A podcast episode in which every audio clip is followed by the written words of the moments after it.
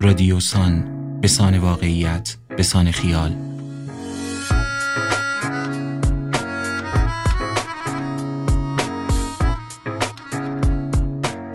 سلام من آرش صادق بیگی هستم. اینجا تهران است و آخرهای بهار است و شما به دوازدهمین اپیزود از فصل اول پادکست های رادیوسان گوش می دهید این چهل و شش دقیقه صدای ماست.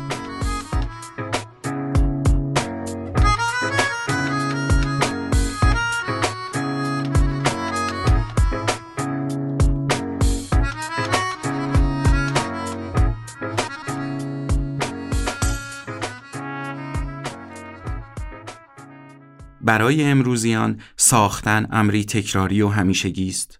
تا به چیزی خو می کنند چیز نوتری ظهور می کند و اینطور عمر دلبستگی ها کوتاه و کوتاهتر می شود اما برای انسان دیروز تغییر نشستن بر لبه دره خوفناک بود.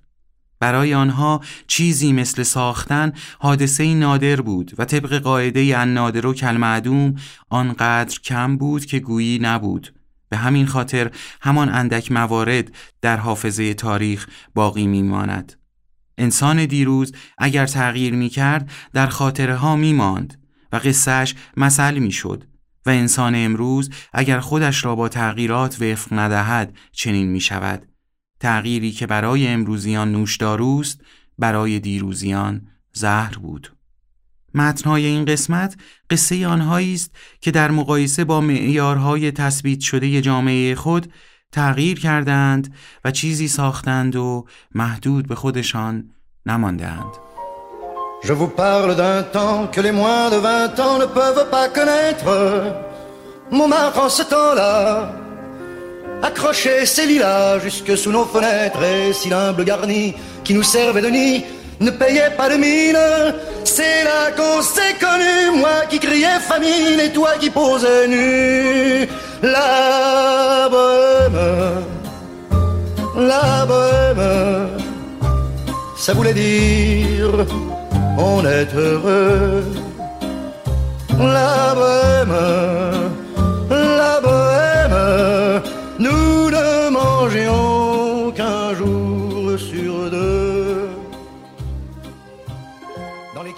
برای ساختن دوباره چیزهایی که خراب می شود باید از یک الگو پیروی کرد.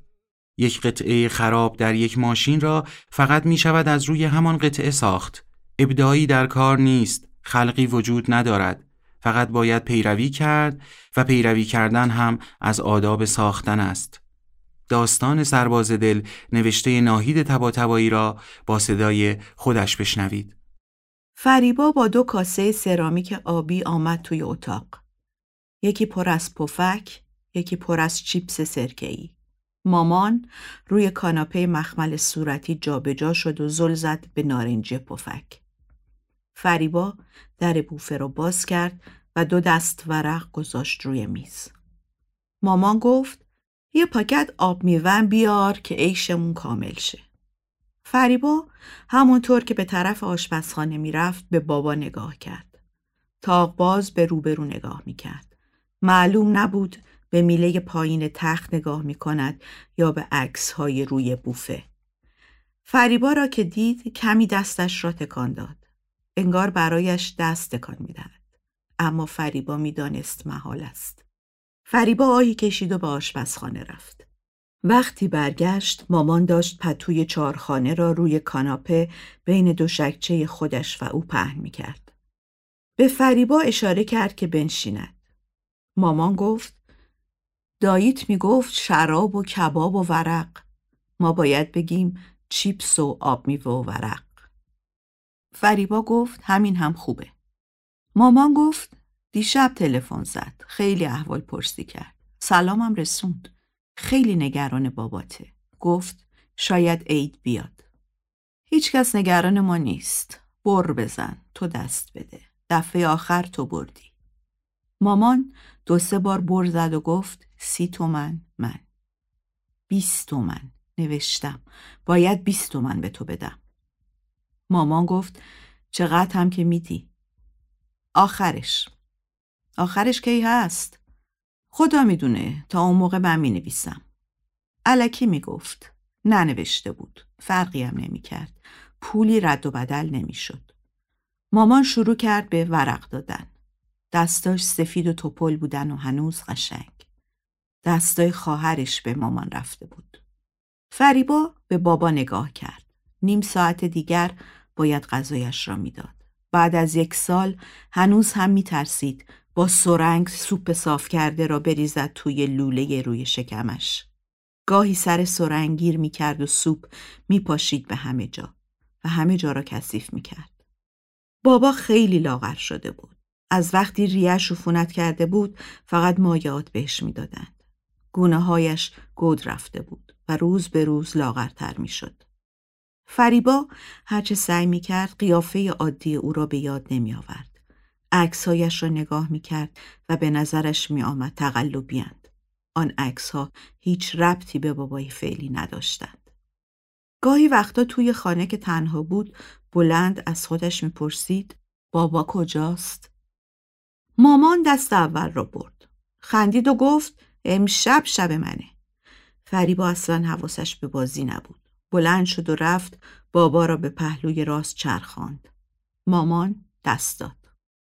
مامان دوشنبه شبها را دوست داشت. پرستار بابا می‌رفت مرخصی و نوبتی فریبا و فریده می آمدند پیش بابا. فریبا با مامان ورق بازی می کرد و مامان عاشق ورق بازی بود. مامان گفت یک اول به جای من دست بده. فریبا دست داد و گفت این دست تموم بشه میرم غذا و داروشو میدم. مامان گفت هنوز مونده تا نو. راستی از فریده خبر داری؟ می‌خواد عید بره ترکیه. سلامتی. تو جایی نمیری؟ فریبا گفت نه من هستم. تو اگر می‌خوای با خاله برو شمال. نه دلم نمیاد. مامان یک دست دیگر برد. فریبا به جای مامان دست داد. حوصله نداشت. می‌خواست این دست زودتر تمام بشود. دستش را اصلا جور نکرد. هر کارتی را که فکر می‌کرد مامان می‌خواهد میانداخت. می‌خواست بازی زودتر تمام شود. اما مامان می‌خواست بازی کند. می‌خواست حرف بزند. حوصلش سر رفته بود. مامان گفت یادت هست پارسال عید که ستایی رفتیم شمال چقدر خوش گذشت. بابا هنوز حرف می‌زد. هرچند معلوم نبود چی میگه. اما ورق بازی رو خوب یادش مونده بود. خوب بازی می‌کرد. اون سالا که شیراز بودیم مرتب می‌رفت باشگاه. خیلی رفیق باز بود. ورق بازی رم خیلی دوست داشت. حتی پارسال عیدم درست ورقا رو میچید. می‌دونی ورق بازی بهش میومد. آقا و جنتلمن بازی می‌کرد. وقتی میباخت ناراحت نمی‌شد. وقتی هم می‌برد باد نمی‌کرد. با وقار بود. عین شاه خاج. فریبا حقی زد زیر گریه و گفت مامان من اصلا یادم نمیاد. مامان گفت شیراز رو؟ فریبا گفت نه بابا رو. پارسال عید شاه خاج رو. مامان گفت یعنی چی؟ فریبا گفت یعنی همه چیز رو یادم میاد به جز بابا. انگار بابا رو از تمام تصویرهایی که توی ذهنم هست قیچی کردن. من و تو فریده هستیم اما بابا نیست. من و تو فریده توی ویلای شمال من و تو فریده توی چلو کبابی البرز توی عروسی فریده توی سیزده به توی چهارشنبه سوری. من حتی یادم نمیاد با بابا کنار سفره هفسین نشسته باشم. مامان گفت تا دو سال پیش ما هر سال سال تحویل خونه تو بودیم. عکساش هست. یکیش همینجا توی حاله. برو ببین. فریبا گفت نگاه می‌کنم اما انگار بابا توش نیست. مامان گفت مزخرف نگو یادت میاد. الان خیلی ناراحتی. فریبا گفت باید برم دکتر. همش فکر می‌کنم بابا از اول این شکلی بوده. مامان گفت دست بده. چرت و پرت نگو. بابات مثل ماه بود. خوشگل خوشتیپ. عین این سرباز دل. نگاش کن. قدیما وقتی شب می‌خواست بخوابه سرش رو روغن می‌زد و یه توری میبست روش که موهاش به هم نخوره. اون وقت می‌شد عین این سرباز دل. فکر کنم سی سالش بود. فریبا سرباز دل رو برداشت. نگاش کرد و هیچ یادش نیومد. سرباز دل چشماش درشت بود. دماغش سر بالا بود. نه شبیه بابا نبود. مامان سه دست برد. یعنی ده هزار تومن. یعنی هیچ فریبا گفت شام بخوریم؟ مامان گفت بخوریم. بعدش دوباره بازی می‌کنیم. فریبا گفت فعلا که کمرم درد می‌کنه. ببینیم چی میشه. فریبا سفره انداخت. از ظهر غذا داشتن. قرمه سبزی. مامان گفت عاشق قرمه سبزی بود. روم نمیشه جلوش قرمه سبزی بخورم. فریبا گفت حواسش نیست. یادم نمیاد چه غذاهایی دوست داشت. مامان گفت قرمه سبزی لوبیا پلو ماکارونی رو غذا نمی‌دونست. دلمه هم دوست نداشت. فریبا گفت فعلا که یک سال سوپ می‌خوره. مامان گفت یه ذره قرمه سبزی له کن بریز تو سرنگش. فریبا گفت مزه رو که نمی‌فهمه. تازه براش خوبم نیست. یه بار بر میگرده تو ریش. بعد از شام سریال محبوب مامان را نشان می‌دادند. فریبا صندلیاش را کنار تخت بابا گذاشت او را به طرف خود برگرداند و دستهایش را مالید. می‌دانست دستهای بابا درد می کند. پاهایش درد می کند. توی دلش گفت اصلا بابا درد می کند. و دو قطر اشک ریخت روی گونه هایش. دستهای بابا توی دستهایش خوابیده بودند. مثل دو جوجه کبوتر توی لانهشان. دستهای مامان خیلی قشنگ بودند اما دستهای فریبا شبیه دستهای بابا بود. بلند و باریک. بابا با آن دستها یک عالم ویولون زده بود. یک باره صورت بابا روشن روشن شد. مامان اشتباهی چراغ بالای سر بابا را روشن کرده بود. بابا چشمهایش گرد شد. تصویر روشنی از صورت بابای چهل ساله جلوی چشم فریبا آمد. عروسی فریده بود. فریبا ده سالش بود. بابا به اصرار فامیل ویولون می‌زد و فریبا میرخصید. دامنش سفید و چیندار بود. بالای جوراب ساخ کوتاهش تور داشت. همه او را نگاه می کردند. بی اختیار جیغ زد. مامان گفت ببخشید حواسم نبود. اشتباهی روشن کردم. و رفت دوباره سر جایش نشست. سرش را به طرف او چرخاند و دوباره به تلویزیون نگاه کرد. فریده داشت یادش می آمد. بعد یادش آمد یک روز خنک بهاری قلم دوش بابا نشسته و دارند از کوه بالا می روند. بابا شبیه شاه خاج بود. بعد یادش آمد که نوشهرند و بابا دارد برایش یک کلاه حسیری رنگارنگ می‌خرد. بابا شبیه سرباز دل بود. بعد بابا داشت یک گردنبند میانداخت گردن او. فریبا لباس عروسی تنش بود با یقه باز و تور سر بلند. بابا شبیه شاه خشت بود. هنوز داشت یادش میآمد که مامان گفت من میرم بخوابم. اگه کاری داشتی صدام کن. امیدوارم امشب ناله نکنه. فریبا خندید و گفت کردم اب نداره. من امشب بیدارم. برو به سلام. Et bien que miséreux, avec le ventre creux, nous ne cessions d'y croire. Et quand quelques bistrots, contre un bon repas chaud, nous prenaient une toile, nous récitions des vers groupés autour du poêle en oubliant l'hiver. La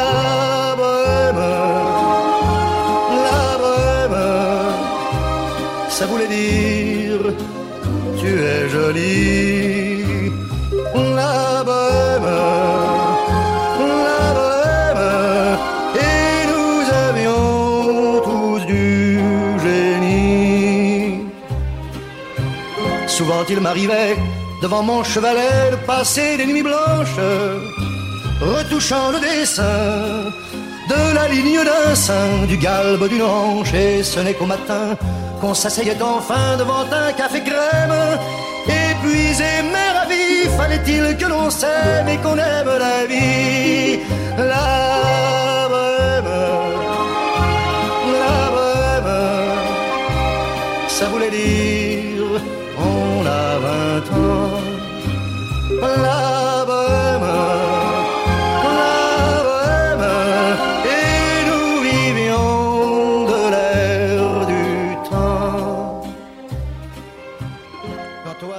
تعداد غمها و شادیها برابر است. ما چیزهایی را گم می کنیم و غمگین می شویم یا چیزهایی را پیدا می کنیم و شاد می شویم احتمالا اینجا تنها جای جهان است که برابری حکم فرماست. چون تعداد گم شده ها و پیدا شده ها برابر است. حتی اگر ما خودمان آن سازنده خوشبخت نباشیم. سحر سخایی در تکنگاره ساختن دلتنگی با چندال از همین ساختن حرف می‌زند. چهار سالگی چند تا خمیر بازی می‌دادن دستمان و می‌گفتن یک چیزی درست کنیم. اسم مربی کلاسمان را در آن مهد کودک کسالتبار یادم نیست. اما یادم هست که مجبور بودیم خاله فلانی صدایش کنیم. همه آنجا خاله بودند. تمام آن دختران جوان یا میان سال خوشگل یا معمولی. قرار بود مار درست کنیم. شاید چهار سالمان بود. قد و نیم قد. دوست نزدیک من اسمش سینا بود. خوب یادم است که سینا موهای طلایی فرفری داشت و چشمهای سیاه. انگار موهایش مال یکی بود و چشمهایش مال یکی دیگر. کنار هم می نشستیم روی سندلی های پلاستیکی کوتاه و خانه های هم کنار هم بود. زمستان همان سال هم با نظارت پدرانمان یک آدم برفی بزرگ ساخته بودیم با دو تا دکمه جای چشمهایش و گوجه فرنگی جای دماغش. آن روز خمیرها را من ورز می دادم و سینا درازشان می کرد تا شبیه مار شوند. بعد هم تصمیم گرفتیم روی تنش خالهای نارنجی و قرمز بگذاریم.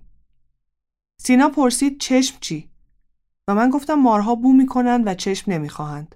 دروغ گفتم. از چشمهای مار میترسیدم. به خال فلانی کاردستی را نشان دادیم و حسابی تشویقمان کرد. دست کشید به موهای فرفری سینا و به من هم لبخند زورکی زد و گفت بنشینیم تا کار بقیه هم تمام شود.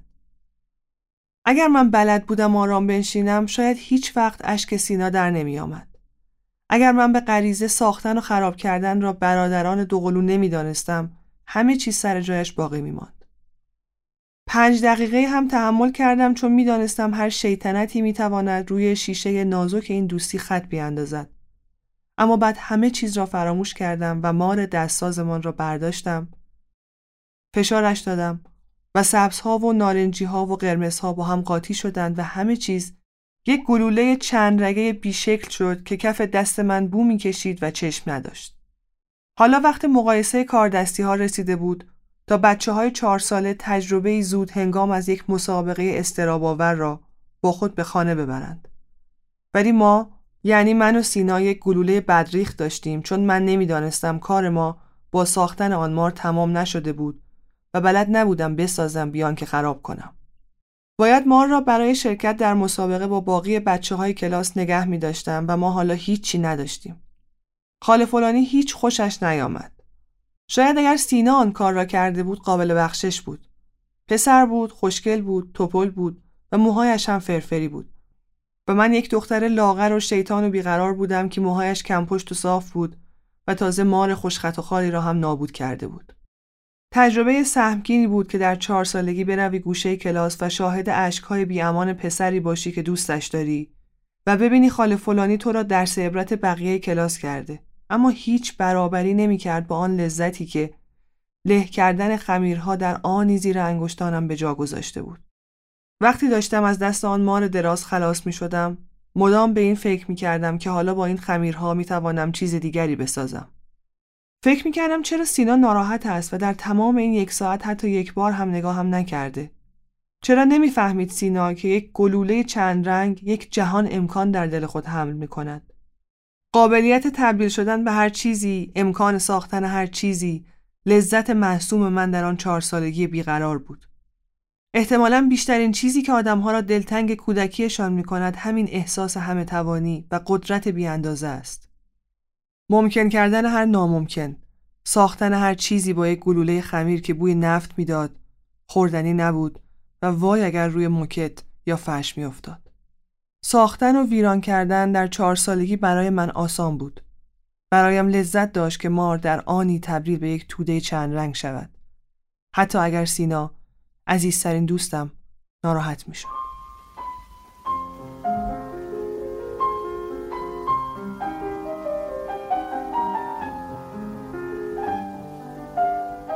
نه سالگی.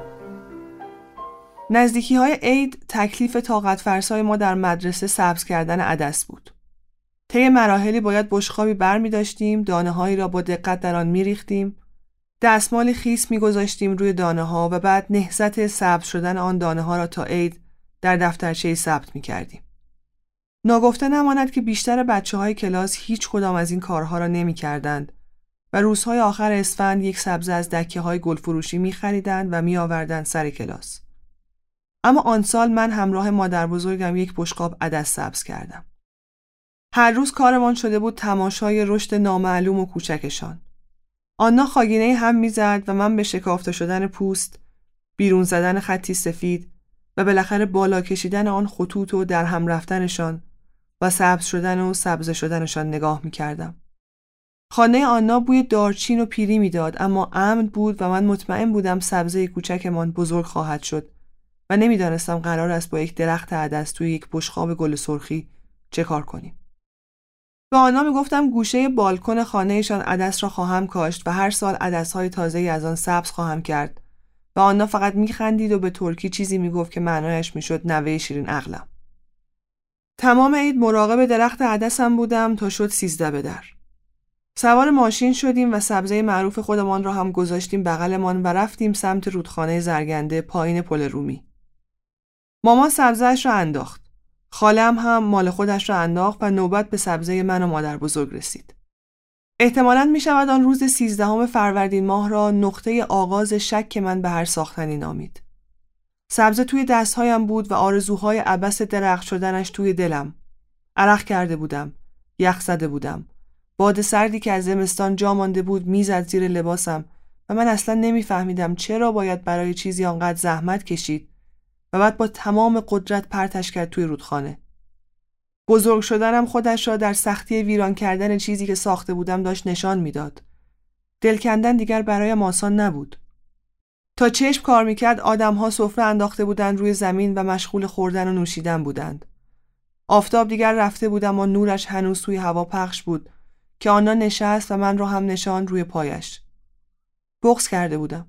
حالم بد بود. منطق این آدم بزرگهای مسخره را نمیفهمیدم. اگر قرار بود در یک ثانیه آن سبزه را هنوز درخت نشده به لجنهای فلزی پل زرگنده بسپریم پس چرا نزدیک یک ماه تماشایش کردیم و آبش دادیم و نازش را کشیدیم مادر بزرگم توضیح داد که شگون ندارد سبزه را روز سیزده به آب نیندازی و کمی هم از سرگذشت یکی از فامیل ها گفت که یک سال سبزهشان سبز نشد و همان سال پسرشان مرد. منظورش این بود که قدرت سبزه را نباید دست کم گرفت. به برگ های ریز و پریشان آن سبزه بیچاره نگاه کردم و هیچ قدرت عجیبی جز سبزی بیش از اندازه در آن پیدا نکردم. پدرم به هم چشمکی زد و به مصالحه با زنان فامیل دعوتم کرد و خالم خندید و گفت بختت باز نمیشه. فقط مادرم یک گوشه ایستاد و هیچ حرفی نزد و سرگرم گره زدن یک سبزه بی صاحب روی دیوارهای کوتاه رودخانه شد. نتیجه این بود که سبزه ما با دستان بلند پدرم پرتاب شد. من سقوطش را تماشا کردم. مادرم بغلم کرد و من با چشمان اشکبار برگشتم توی ماشین و دیگر هرگز تا همین امروز هیچ سبزه ای سبز نکردم. مطمئنم آن روز به هیچ نتیجه فیلسوفانه در باب حیات بشر دست نیافتم. اما احساس یک جور بیهودگی و ترس از آغشته بودن هر ساختنی به ویرانی در من جوانه زد. مطمئنم هیچ چیزی بیشتر از آن سبزه نمی‌توانست برای دختر بچه 8 9 ساله درسی واقعی از زندگی باشد که هنوز از راه نرسیده بود. مگر تمام زندگی ما ساختن سبزه ها و با آب دادنشان نبود. مگر زندگی ما پر از سبزه هایی نبود که درخت نشده از بین می‌رفت. مگر تمام عمر ما گذشتن و نداشتن برای داشتن و ماندن نبود مگر تمام رودخانه های این دنیا پر از چیزهایی نبود که باید به آب سپرده می‌شد چون زمان زنده بودنش تمام شده بود از ویرجینیا ولف رودخانه اوز تا سمد بهرنگی عرس از عاشق بخت برگشته شعر ایرج میرزا که دست گلی داد به آب تا سبزه عید ما که قرار بود درخت شود و جوان مرگ شد چه چیزی در من تغییر کرده بود شاید فقط داشتم بزرگ می شدم. همین.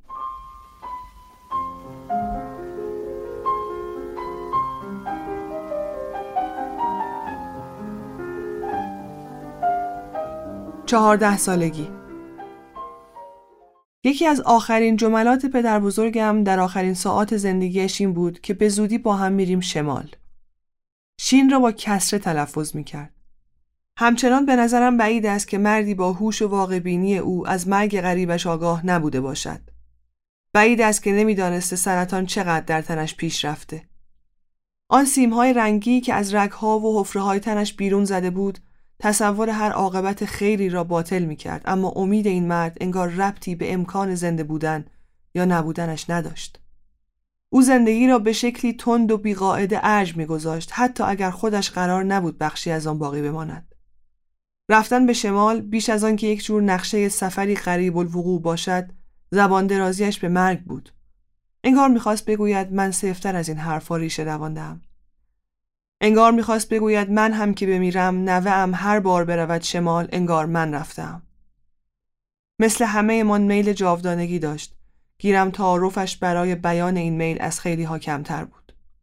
یک جور لجاجت آگاهانه. روز بعد یعنی درست 28 شهریور ماه او برای همیشه از اینجا رفت و رفتنش اولین برخورد خیلی نزدیک من با مرگ شد. آن چند ساعتی که هنوز توی خانه خودش بود اما در واقع نبود انگار تصویر همان خمیربازی شده بود که به آنی از مار به هیچ چیز تبدیل می شد. دستهای من این بار بیگناه بود اما تجربه عجیب از بین رفتن یک چیز در اوج بودنش تجربه تازه‌ای نبود.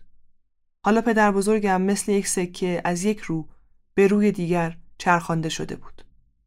اما اتفاق اصلی آن سال چند ماه بعدتر رخ داد.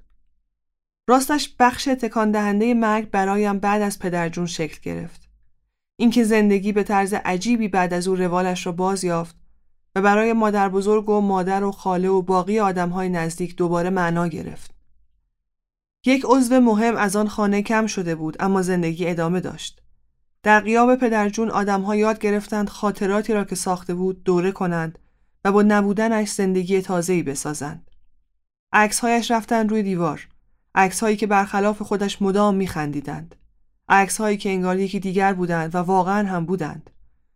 آن پدر بزرگی که در یک 28 شهریور رفت یک خاطره ساخت و آن پدر بزرگی که پیش از 28 شهریور زنده بود یک زندگی ساخته بود. در این فاصله همه چیزی رنگ باخته بود و عوض شده بود. انگار واقعا پدرجون در راه شمال بود و من نمی‌دانستم.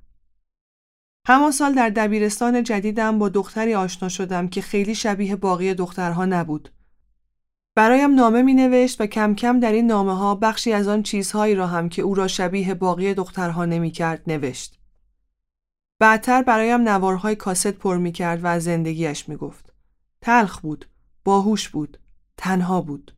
کاش عقلم بیشتر می رسید و دستهایم بزرگتر بود. کاش چهارده سالم نبود و سی سالم بود و جایی چیزی خوانده بودم از دخترهایی که شبیه پسرها بودند. شاید اینجوری می توانستم کمکش کنم و مثل مشاور مدرسه من دعوتش نکنم به بلند کردن موهایش و نخوردن ناخونهایش و درآوردن آن شلوارهای شش جیب خاکی رنگ و عوض کردن کلاه سیاه با روسری رنگی. حیف که نشد. دوست عزیز من سین چند ماهی بعد از پدر بزرگم با یک تفنگ شکاری خودش را تمام کرد. تمام مدرسه در بحت فرو رفت و بیشتر از همه من که دوست نزدیکش بودم و همیشه خدا با دیدن عکسی که از او و من نشسته روی میز مدیر مدرسه من بالای سرم روی دیوار بود خنده هم می گرفت. توی مسجد عکس خندانش را گذاشته بودند بین یک عالم گل سفید مریم و گلایول. مادرش مثل ابر بهار گریه می کرد و شانه های خواهرش از پشت شبیه مردی که ناشیانه برقصد تکان می‌خورد و من یاد آن روزهایی میافتادم که دوتایی می‌رفتیم بیرون و او یک پارچه سفت میبستی پیراهن چارخانه بلند و گشاد مردانش و کلاه میگذاشت روی سرش و موهایش را از ته می‌زد و به هر کس چپ نگاه من می‌کرد چیزی می‌گفت و من آنقدر بچه بودم که هیچ چیز جز یک دوستی عمیق و زیبا در او نمی‌دیدم سین یک خانه شنی لب ساحل بود و ما همه موجهای بلند و کوتاهی که هی پایه های تنش را سست و سستر می کردیم. سین یک زندگی بالقوه بود که هیچ وقت واقعا ساخته نشد. سین یک شهر زیبا بود که شبیه پومپئی یک شب برای همیشه زیر خاکستر یک آتشفشان بزرگ مدفون شد. مرگ سین رفتن پدرجون را کامل کرد.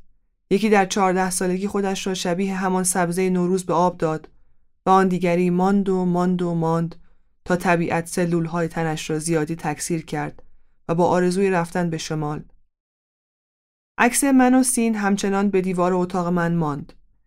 از این خانه به آن خانه با من آمد و من هر بار با نگاه کردن به چشمهای گود افتاده و بزرگش از خودم پرسیدم چرا؟ عکس های پدرجون کم کم از دیوار به گوشی های موبایل منتقل شد و بعد از رفتن آنها دیگر روی هیچ دیواری عکسی از آنها پیدا نشد. تا مدتها از رفتن سین خشمگین بودم. بیان که بتوانم کاری کنم در برابر عظمت مرگ احساس خاری و خفت می کردم و به صدای پر از شیطنت و شوقش گوش می دادم که همراه نوارهای کاست پیر می شد و کش می آمد. برای من ساختن یک دوستی ساده تبدیل به دردی شده بود که نمی‌دانستم باید باهاش چه کار کنم. کاش از اول چیزی نساخته بودم.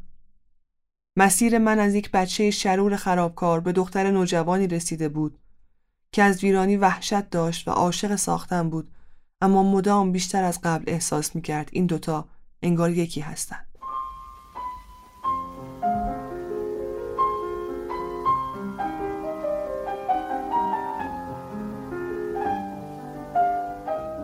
بیست و چند سالگی. تازه پاییز شده بود. موبایل ها را قطع کرده بودند. پیامی به کسی نمی رسید و قرار هر شبمان روی پشت بام خانه قدیمی بود که چهار طرفش را برج های بلند محاصره کرده بودند. بیست و چند سالگی با تمام جادوها و عجایبش از راه رسیده بود. جادوی عشق جادوی جدایی جادوی تجربه جادوی وطن. یک شب نشسته بودیم در دایره خیالی و یکی ساز می‌زد. یکی گریه می‌کرد برای چیزهایی که کف خیابان از دست داده بود و یکی هم شعر می‌خواند و یکی قصه می‌گفت. داستان پرنده‌ای که در هوا به دنیا میآمد و تنها فرصتش برای آموختن پرواز در فاصله تولد تا مرگ بود. قصه را که گفت اضافه کرد مال یکی از فرهنگ‌های آمریکای جنوبی است. مطمئن نبود. مهم هم نبود. آنقدر آن تصویر به حال و روز جوانی ما می نشست که مهم نبود مال کدام فرهنگ و زمان است. ما همه پرنده هایی بودیم که حالا در فاصله ساختن و ویران شدن در هوا بال بال می زدیم و با شش ماه قبلمان فرق داشتیم. شش ماه قبل داشتیم می ساختیم. شش ماه قبل دنبال چیزهایی بودیم که گم کرده بودیم. حالا خود ما گم شده بودیم و در آن اتاق تنگ پشت بام شبیه باران درخت نشین کس کرده جهان را خصوصی و امن می‌خواستیم. بیست و چند سالگی و آن سال سال رفتن خیلی ها شد. رفتن از کشوری به کشوری. رفتن از شغلی به شغلی. شهری به شهری. دنیایی به دنیایی. خیلی ها از خانه پدر به خانه خودشان رفتند. در قیاب شادی های عمومی انگار مشعل لبخند در گرو پیوندهای زناشویی بود. انگار ما پاسدار آن شادی هایی بودیم که از ما دریغ شده بود. حالا که ده سالی گذشته است حالا که چیزهای زیادی در فاصله بیست و چند سالگی تا سی و چند سالگی از دست رفته و به دست آمده احساس شکست می‌کنم یا پیروزی احساس به دست آوردن یا از دست دادن آیا شادی های از دست رفته ما بازگشت؟ آیا پیوند عاشقانه ما تلخی روزگار را شکست یا خودش گسسته شد؟ ما ساختیم یا ویران کردیم؟ من نمی‌دانستم و نمی‌خواستم بدانم که ما بالاخره در زندگی بردیم یا باختیم. من نمی‌دانستم و نمی‌خواستم بدانم آخرش چی می شود چون از این جور دیدن زندگی می ترسیدم. قدمها قدمها را می ساختند. سالها سالهای دورتری را بارور می کردند.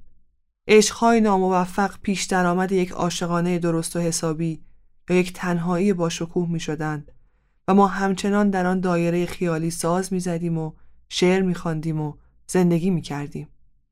در بیست و چند سالگی دیگر خبری از پدر بزرگ و مادر بزرگ و مادر و پدر و هیچ کس نبود. در بیست و چند سالگی پیاده روی های طولانی بود و فکر کردن به معنای هستی. پیاده روی های طولانی برای نرسیدن به خانه ای که در آن کسی منتظرت نبود. پیاده روی های طولانی برای طی کردن محیط دایره زمین بلکه از آن سوی سر در بیاوری و آنجا کسی حرف تو را بفهمد. احساس عمیق دوست داشتن زندگی و احساس عمیق ناامیدی بود بیست و چند سالگی. اوج ساختن و ویرانی بود بیست و چند سالگی. بعدش آدمها یا تصمیم می گرفتند همچنان بسازند یا تصمیم می گرفتند خراب کنند یا حاشیه بروند از دنیا و کاری به کاری نداشته باشند. بعدش دیگر آدمها بزرگ می شدند و تکلیفشان با خیلی چیزها روشن می شد و دیگر از آن دایره خیالی هم کوچ می کردند به مربعها و مستطیل های کوچک و بزرگ. از یک جایی به بعد ساختن یا خراب کردن مسئله خیلی ها نبود. آنها فقط می‌خواستند باشند. در بیست و چند سالگی شکست های زیادی خوردم. دلم می‌خواست تجربه سهمناک آن سال را در یک تصنیف خلاصه کنم اما نشد. دلم می‌خواست داستان آن تجربه های تلخ را بنویسم و از آن چیزهایی بگویم که کف خیابان برای همیشه از جیبهای ما افتادند و گم شدند. امید، اعتماد، جوانی، آینده. نشد.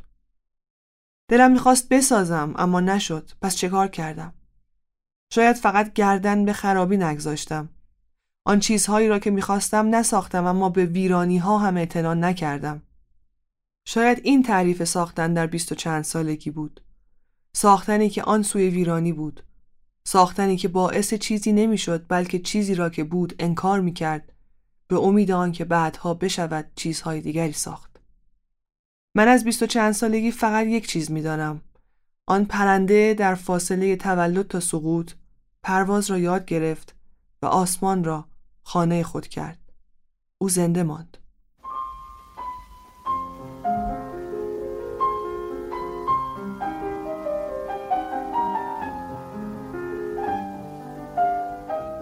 و باقی عمر فکر می کنم آن کشف تکان دهنده فروید بیشتر از توجیه وجوه ناآگاه در روان بشر توضیح آن قرایز توامان مرگ و زندگی بود اروس و تاناتوس غریزه زندگی و مرگ در واقع پایه های سوز شده انسان قرن بیستم با تبر این میل همیشگی بشر به ویرانی و ساختنی همزمان دیگر داشت فرو میریخت. ما پیش می رفتیم و همزمان فرو می رفتیم. می ساختیم و همزمان در سوی دیگری ویران می کردیم و گمان می کنم این قصه همچنان پابرجاست. در واقع این انسانی ترین قصه جهان ما بعد از عشق است. آگاهی به این که هر ساختن شکلی از ویرانی هم هست باعث نمی شود نسازیم. همانطور که هر روز آدمهای عاشقی ناکام می شوند و آدمهای دیگری عاشق. همانطور که هر روز آدمهایی می میرند و آدمهای دیگری متولد می شوند. این همان انکار دردناک حیاتی است که خیلی بیشتر از آنچه فکر کنیم آغشته به مرگ است و من هم هر بار بزرگ شدم بخشی از این آغشتگی را دریافتم. سبزه ها می روند توی آب، خمیرها به دست بی تجربگی های من از ریخت می افتند. پدر بزرگ ها می روند و بچه ها به دنیا می آیند و سین ها می میرند و سین های دیگری به زندگی با تمام سختیش ادامه می دهند. این روزها و ماهها راستش از ساختن نوشتن خیلی برایم سختتر شده بود. سخت بود و همزمان واجب هم بود. خودم را می دیدم که زیر بمباران خبرهای تلخ ناامیدانه گوشه خانه هم کمی اشک می ریختم و باز برمیگشتم پشت میز برای نوشتن، ساختن، خواندن و بودن. حالا بیشتر می‌فهمم پدر بزرگم چرا دلش می‌خواست برود شمال و بیشتر می‌فهمم مادر بزرگم چرا گردن میگذاشت به سنت به آب سپردن سبزه‌ای که آنقدر برایش زحمت کشیده بود. ساختن اشکال مختلفی دارد و اتفاقا بخشی از ساختن همین توانایی خراب کردن است. توانایی کندن و رفتن. رفتن از چهار سالگی به نه سالگی. رفتن از نه سالگی به چهارده سالگی و ادامه دادن تا روزی که قرار باشد نباشی. این همه آغشتگی زندگی به مرگ از اول تکلیف ما را یکسره می کند. از یک روزی به بعد ما با آگاهی همیشه حاضری از اینکه قرار است بمیریم زندگی می کنیم. با درک پایان خودمان است که می‌سازیم و اصلا بخشی از این ساختن هر چه که باشد به خاطر آگاهی من از این است که دیر یا زود خودمان و ساخته هایمان نابود خواهند شد. اگر در 20 سالگی به من خبر می‌دادند قرار است مجموعه ای از عزیزترین آدمها، باورها، عشقها و ایمانهایم را طی ده سال بعدی از دست بدهم چی می‌شد؟ اگر می‌دانستم در اولین دیدار محمد رضا لطفی، پرویز مشکاتیان یا بسیاری جانهای عزیز دیگر همانقدر که جادوی موسیقی و زندگی هست درد مرگی قریب الوقوع هم خواهد بود که با حدوثش دنیا دیگر مثل قبل نخواهد شد آیا باز تجربه آشنایی و لذت مجاورت با آنها را ترجیح می دادم؟ اگر به هم می گفتن عشق چاقوی تیزی می شود و بارها و بارها تو را زخم خواهد زد آیا دستم را برای برداشتنش دراز می کردم؟ اگر به هم می‌گفتند روزی تصمیم خواهی گرفت چشمانت را روی کسانی که دوست میداری ببندی تا زخم نخورند و آزرده نشوند آیا از خودم بیزار نمی شدم؟ شاید می شدم. شاید تمام این چیزها که نوشتم اثبات همین باشد که ساختن اتفاقی ناآگاهانه و آرام آرام است. بی چشم داشتی برای ماندگاری، بی حساب و کتابی برای شادی بیشتر یا دردی کمتر و بی انتظاری از روزگار که مبادا ویرانش کند. ساختن بیشتر از آن که بنا کردن چیز تازه‌ای باشد، ترک آن چیزهایی است که هستیم. خراب کردن آنچه داریم. ما داستان آن تجربه هایی را می نویسیم که توانسته ایم از خودمان جدایشان کنیم.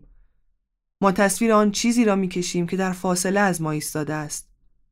ما رابطه و عشقی را از نو می سازیم که در لایه های زیرینش خاطرات هزار عشق نشده و از دست رفته آرمیده است. ما در اتاقی ساکت و خالی پیش چشم یک روانکاو خودمان را مثل پیاز لایه لایه پوست می‌کنیم و اشک میریزیم زیرا باور داریم زیر این پوست صورتی و رگهای کبود یکی هست که دلش می‌خواهد بیشتر بسازد و بیشتر خراب کند و بیشتر زندگی کند شاید تمام این چیزها که نوشتم تکرار یک خاطره باشد. هفته یک بار برف ببارد یا سنگ مغازه فتوکپی و پرینت یک پسر جوان میادگاه من است. یک روز که داشت کتاب قطور انگلیسی را که برایم سیمی کرده بود میگذاشت توی پاکت و می‌گفت قرار است امروز باران ببارد گفت پدر بزرگم همیشه می‌گفت بعضی چیزا باید خیلی خراب بشه تا درست بشه. ماتم برد. چکیده ای از یک تجربه سهمناک توی این نقل قول بود که یقه را ول نمی کرد. برگشتم و به زندگی خودم نگاه کردم. با آن چیزهایی که خیلی خراب شده بود و بعد درست شده بود. با آن کارهایی که نتوانسته بودم انجام دهم و بعد جای دیگری مرا به موفقیت رسانده بود. با آن دوستی هایی که نمانده بود تا در یک مهمانی تاریک یا یک سخنرانی بزرگ تبدیل به مواجهه با آدم های غریبه شود که جهان مرا رنگ تازه‌ای زده بودند با آنهایی که ترکم کرده بودند تا توان آرمیدن در آغوش امتری را داشته باشم توان من هم برای تحمل شکست ویرانی مدام بیشتر و بیشتر شده بود و همین بیشتر شدن بود که در روزهای سیاه ناامیدی دستم را می گرفت و می نشان پای کار و آن کار هرچه بیهوده و عبس بالاخره جایی در ساختنی گل می‌داد و به مرگ زبان درازی می کرد. ساختن بیش از آن که باور کنیم آغشته به ویرانی است. هر بار دستی را به دوستی و عشق می فشوریم یک پله به ویرانی از مرگ صاحب همان دست و دل نزدیکتر می شویم. ما همان ساختمان لب دریای شعر سهرابیم که نگران کشش های بلند ابدی است. مثل یک میکده در مرز کسالت هستیم. با این همه در ذات ساختن همان لذت کودکانه ای هست که من و سینا را دوباره به هم وصل کرد و ما دوباره با خمیرهای بازی مارها و خانه ها و کبوترهای دیگر ساختیم. و من هم آرام آرام یاد گرفتم ساخته های مشترکمان را خراب نکنم. و سینا هم یاد گرفت می شود ساخت و خراب کرد و باز ساخت و اصلا خراب نکرد. من یاد گرفتم تا آنجا که می توانم نگذارم مرگ باعث شود زندگی را دوست نداشته باشم. همه چیز خاکستری است و در این خاکستری ما برای همان رگه های نایاب فیروزهی است که زندگی می کنیم. در ویرانه های یک شهر سوخته فردای نبرد هم دنبال نشانه های به جامانده عزیزان از دست رفته من می گردیم. مثل پدر بزرگ که می‌دانم حالا به شمال رسیده است و مادر بزرگ که مطمئنم زیر سایه یک درخت تناور دارد بافتنی می بافد. یک درخت عدس بزرگ که آن طرفش سین دارد از ایوان خانه اش با شلوار شش جیب برای من دست کام می دهد و یک مرد همانجاست که عاشق برف است و نگران تمام آدم های دنیاست و نمی‌داند دلتنگی را باید با دو تا دال نوشت بس که قلیز و عمیق است. قلیز مثل ساختن و عمیق مثل ویرانی.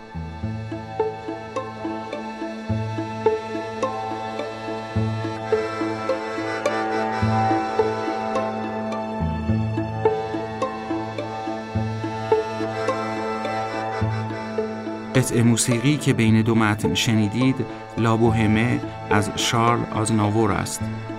به قسمت دوازدهم رادیوسان گوش دادید و امیدوارم مقبول نظرتان بوده باشد.